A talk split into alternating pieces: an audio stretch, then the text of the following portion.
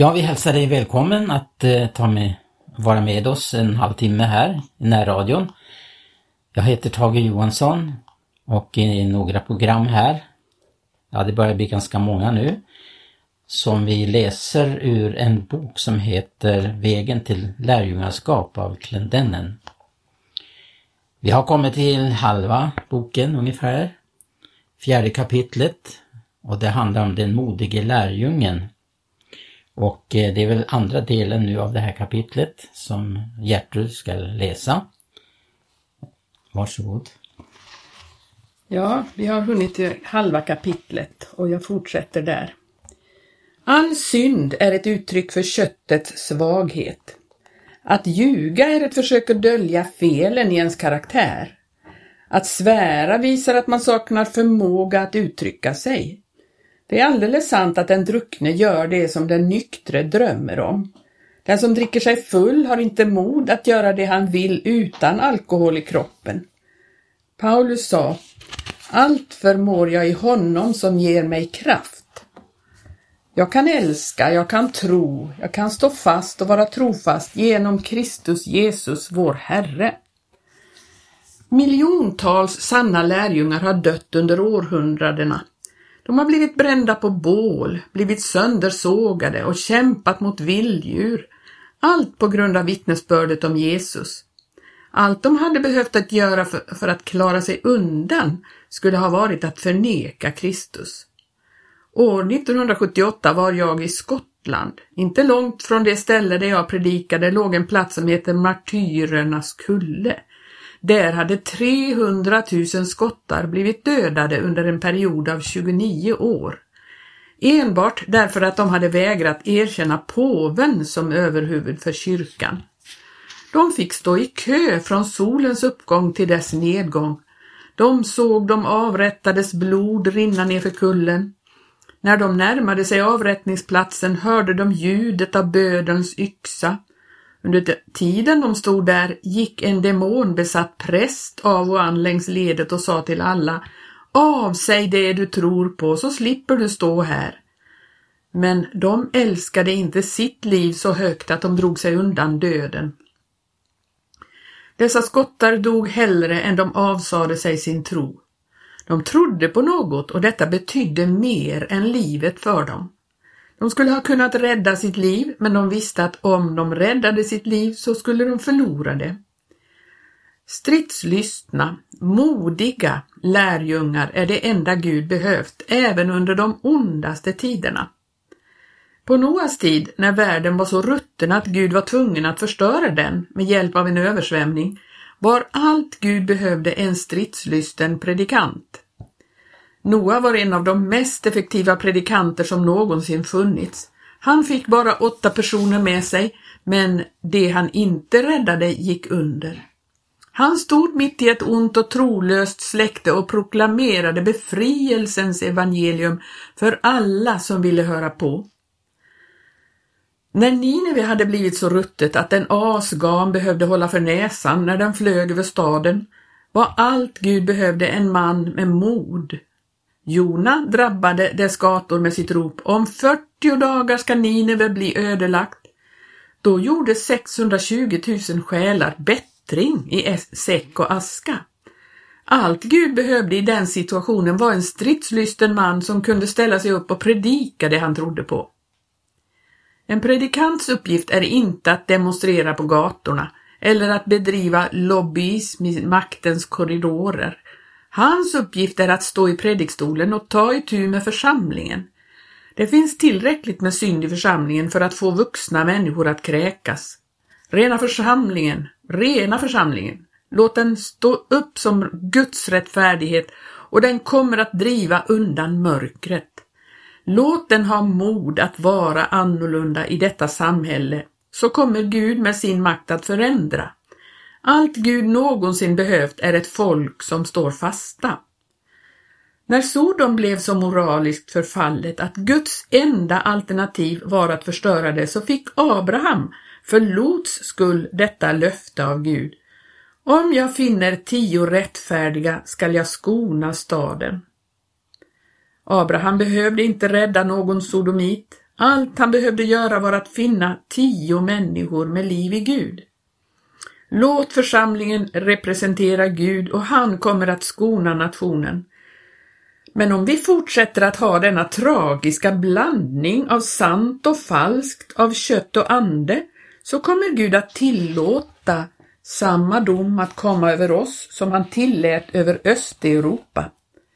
I den sanna församlingen i Östeuropa rådde inget tvivel om att det var Gud som tillåtit kommunismen att komma över Östeuropa av samma skäl som han sände Nebukadnessar till Jerusalem för att bryta ner den falska religionens grundvalar.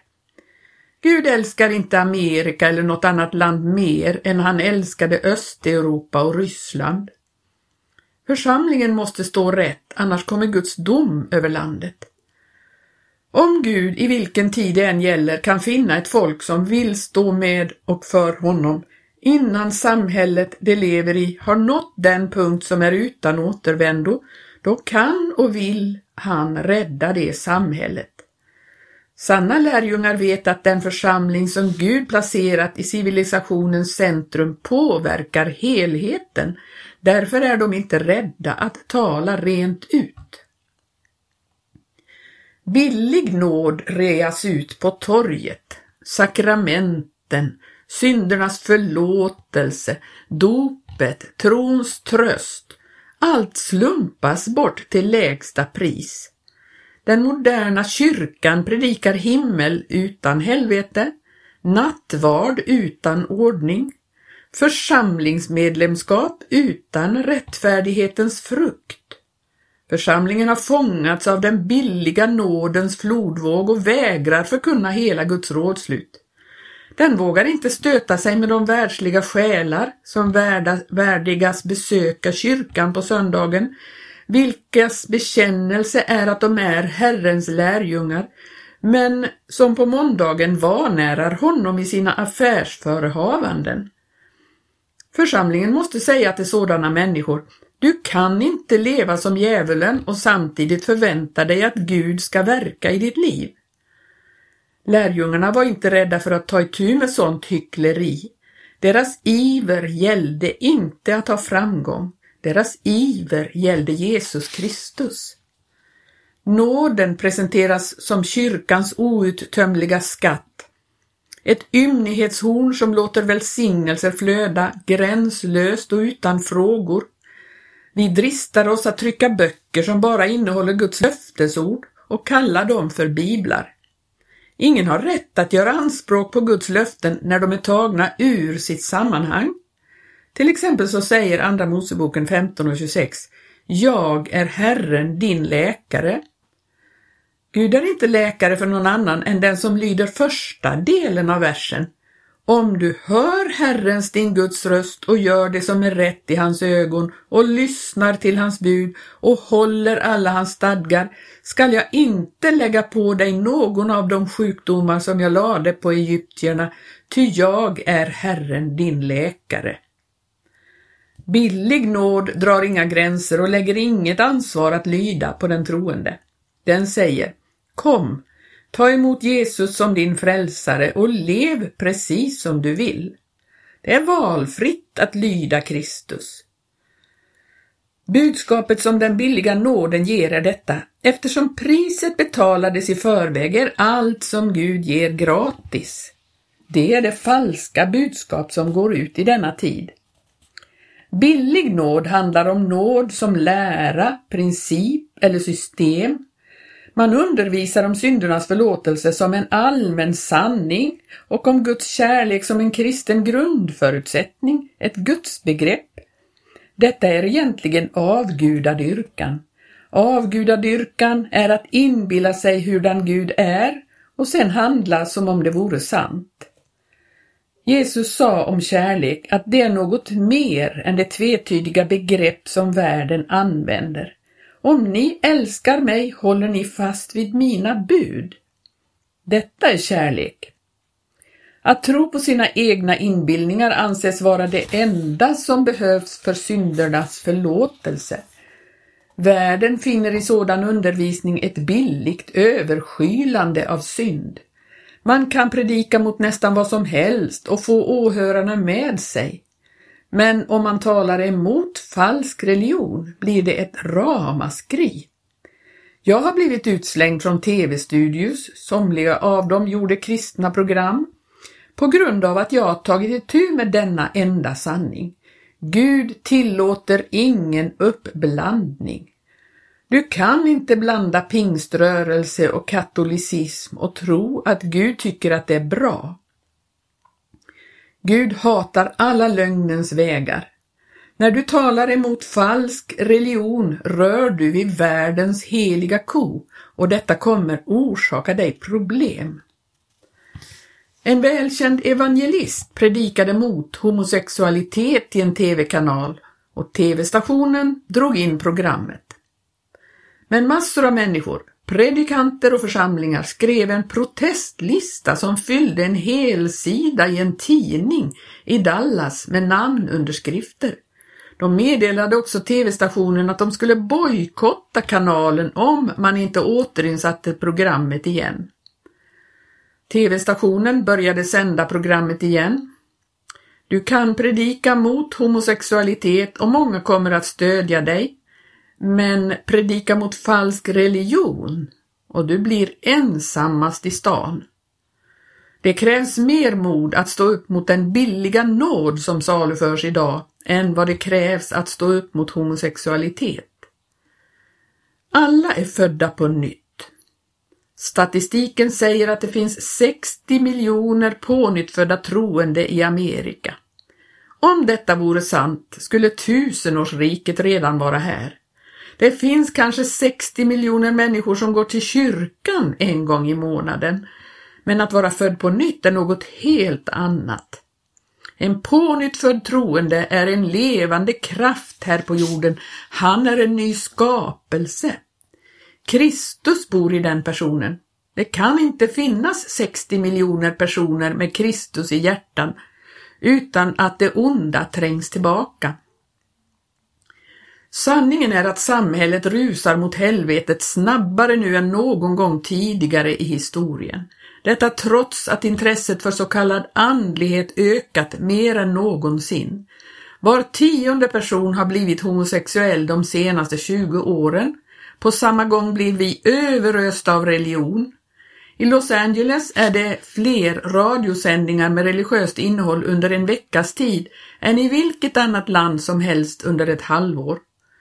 Religionen kommer via mail, radio och bildekaler och ändå tvingas inte det onda tillbaka. Av alla äktenskap slutar 53 procent i skilsmässa. I Amerika aborteras två miljoner foster varje år. Barn som går i grundskolan blir drogberoende. Våldsbrotten ökar och förövarna blir allt yngre. De demonbesatta tar över gatorna. Det är dags att vi tar itu med orsaken till det onda, den falska religionen.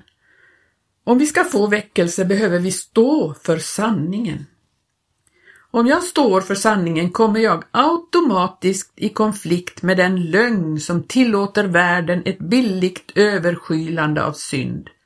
Denna lögn erbjuder frälsning utan omvändelse, utan verklig längtan att bli fri från synden. Jag känner till predikanter som dricker alkohol. De ser inget fel i det. Men Gud säger, vi som har dött bort från synden, hur skulle vi kunna fortsätta att leva i den? När du ställer dig upp och går emot sådant kommer du att upptäcka att det inte är det mest populära budskapet. Det kommer inga skaror för att lyssna. När korset förkunnas tunnar skarorna ut. Men om Guds kraft ska verka i våra liv till befrielse måste vi komma tillbaka till vad Bibeln säger. Det går inte att leva som djävulen och tro att Gud verkar i dig. Billig nåd innebär att man förnekar Guds levande ord, att man förnekar Kristi människoblivande. Billig nåd förklarar att synden är förlåten utan att det har skett ett verk i syndaren. Det är inte den sortens syndernas förlåtelse som befriar oss från syndens bojor. Se bara på dem som förklarat sig frälsta av Guds nåd. Inget i deras liv har förändrats. En tro som inte förändrar dig betyder ingenting, varken för dig eller för Gud. Bara Guds ord är skarpt nog för att skära igenom själen och nå fram till anden. Ty Guds ord är levande och verksamt. Det är skarpare än något tvegat svärd och tränger igenom så att det skiljer själ och ande, led och märg och det är en domare över hjärtats uppsåt och tankar. Billig nåd är att predika förlåtelse utan omvändelse. Det finns ingen förlåtelse utan omvändelse. Du måste vända om från dig själv till Kristus.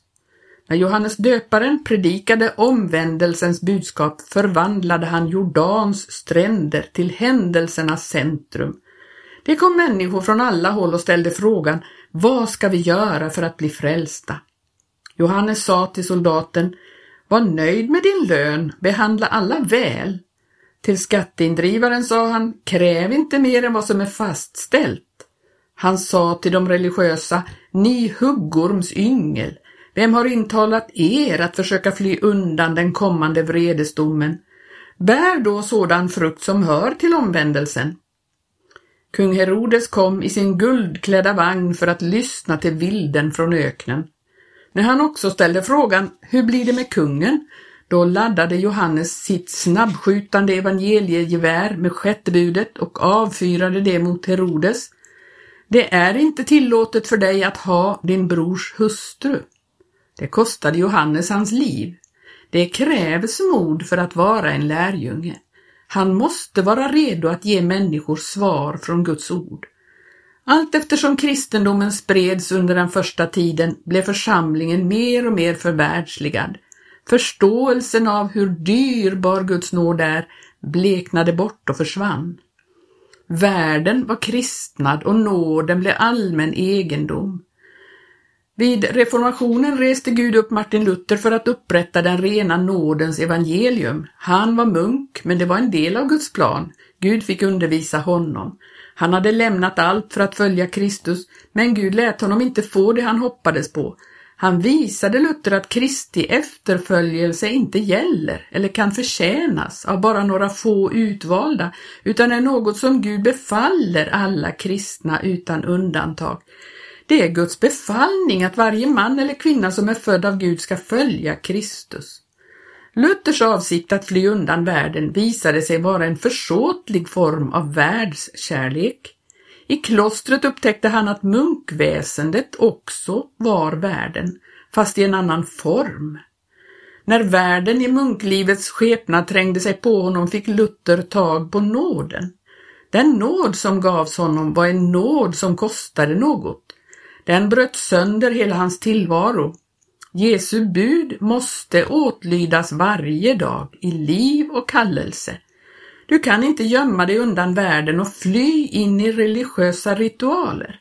Du behöver ta strid och leva rätt mitt i händelsernas centrum i världen, som en gudfruktig helig person mitt i ett ont och trolöst släkte. Kristendom handlar inte om vilken miljö vi lever i utan det är något inom oss. Det är mitt i världen som vi ska leva ut ett kristet liv. Konflikten mellan den kristnes liv och världens liv uppvisar den skarpaste kontrast.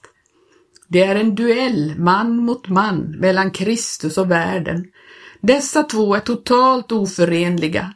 Nu, precis som på Luthers tid, har rättfärdiggörelsen av syndaren i världen degenererat till att gälla synden och världen. Sorgligt nog har hela pingströrelsen gått i den fällan. Människor bekänner Kristus och lever på som vanligt. Människor blir frälsta genom att säga vissa saker, genom att skaka hand eller genom dop i vatten. Nu har vi fått en pingst utan ett Golgata.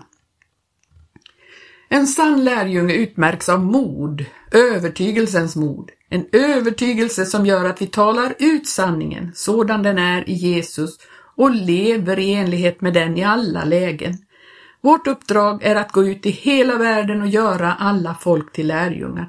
En lärjunge är en som lär. Han lär och det han har lärt praktiserar han.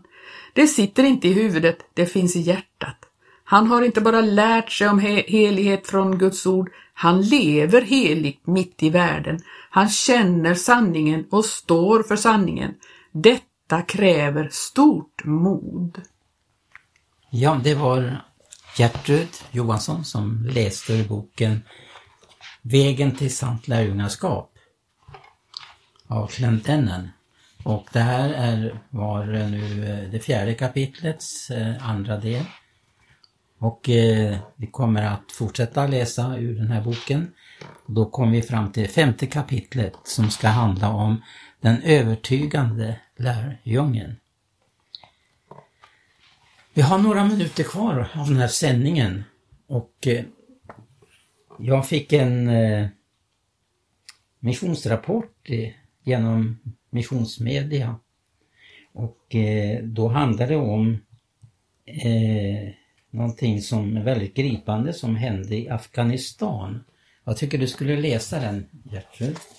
Och det handlar verkligen om vad det kostar att vara en lärjunge i ett sådant land som Afghanistan.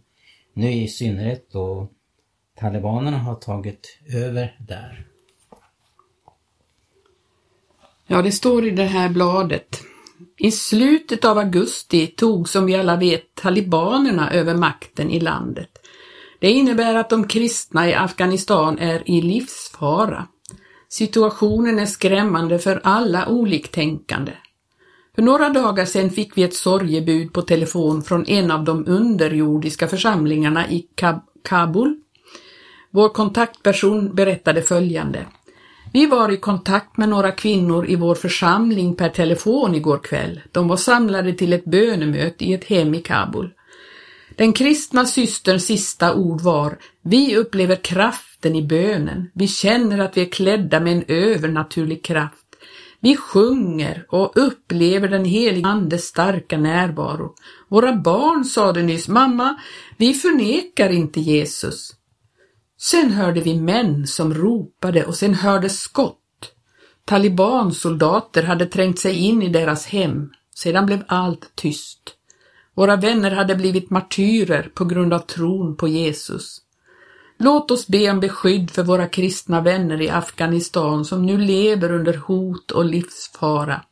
Afghaner som flyttat utomlands har vädjat till oss om att börja producera fler kristna tv-program för Afghanistan.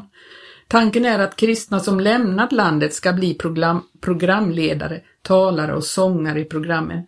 Vi vill inte låta oss skrämmas till tystnad.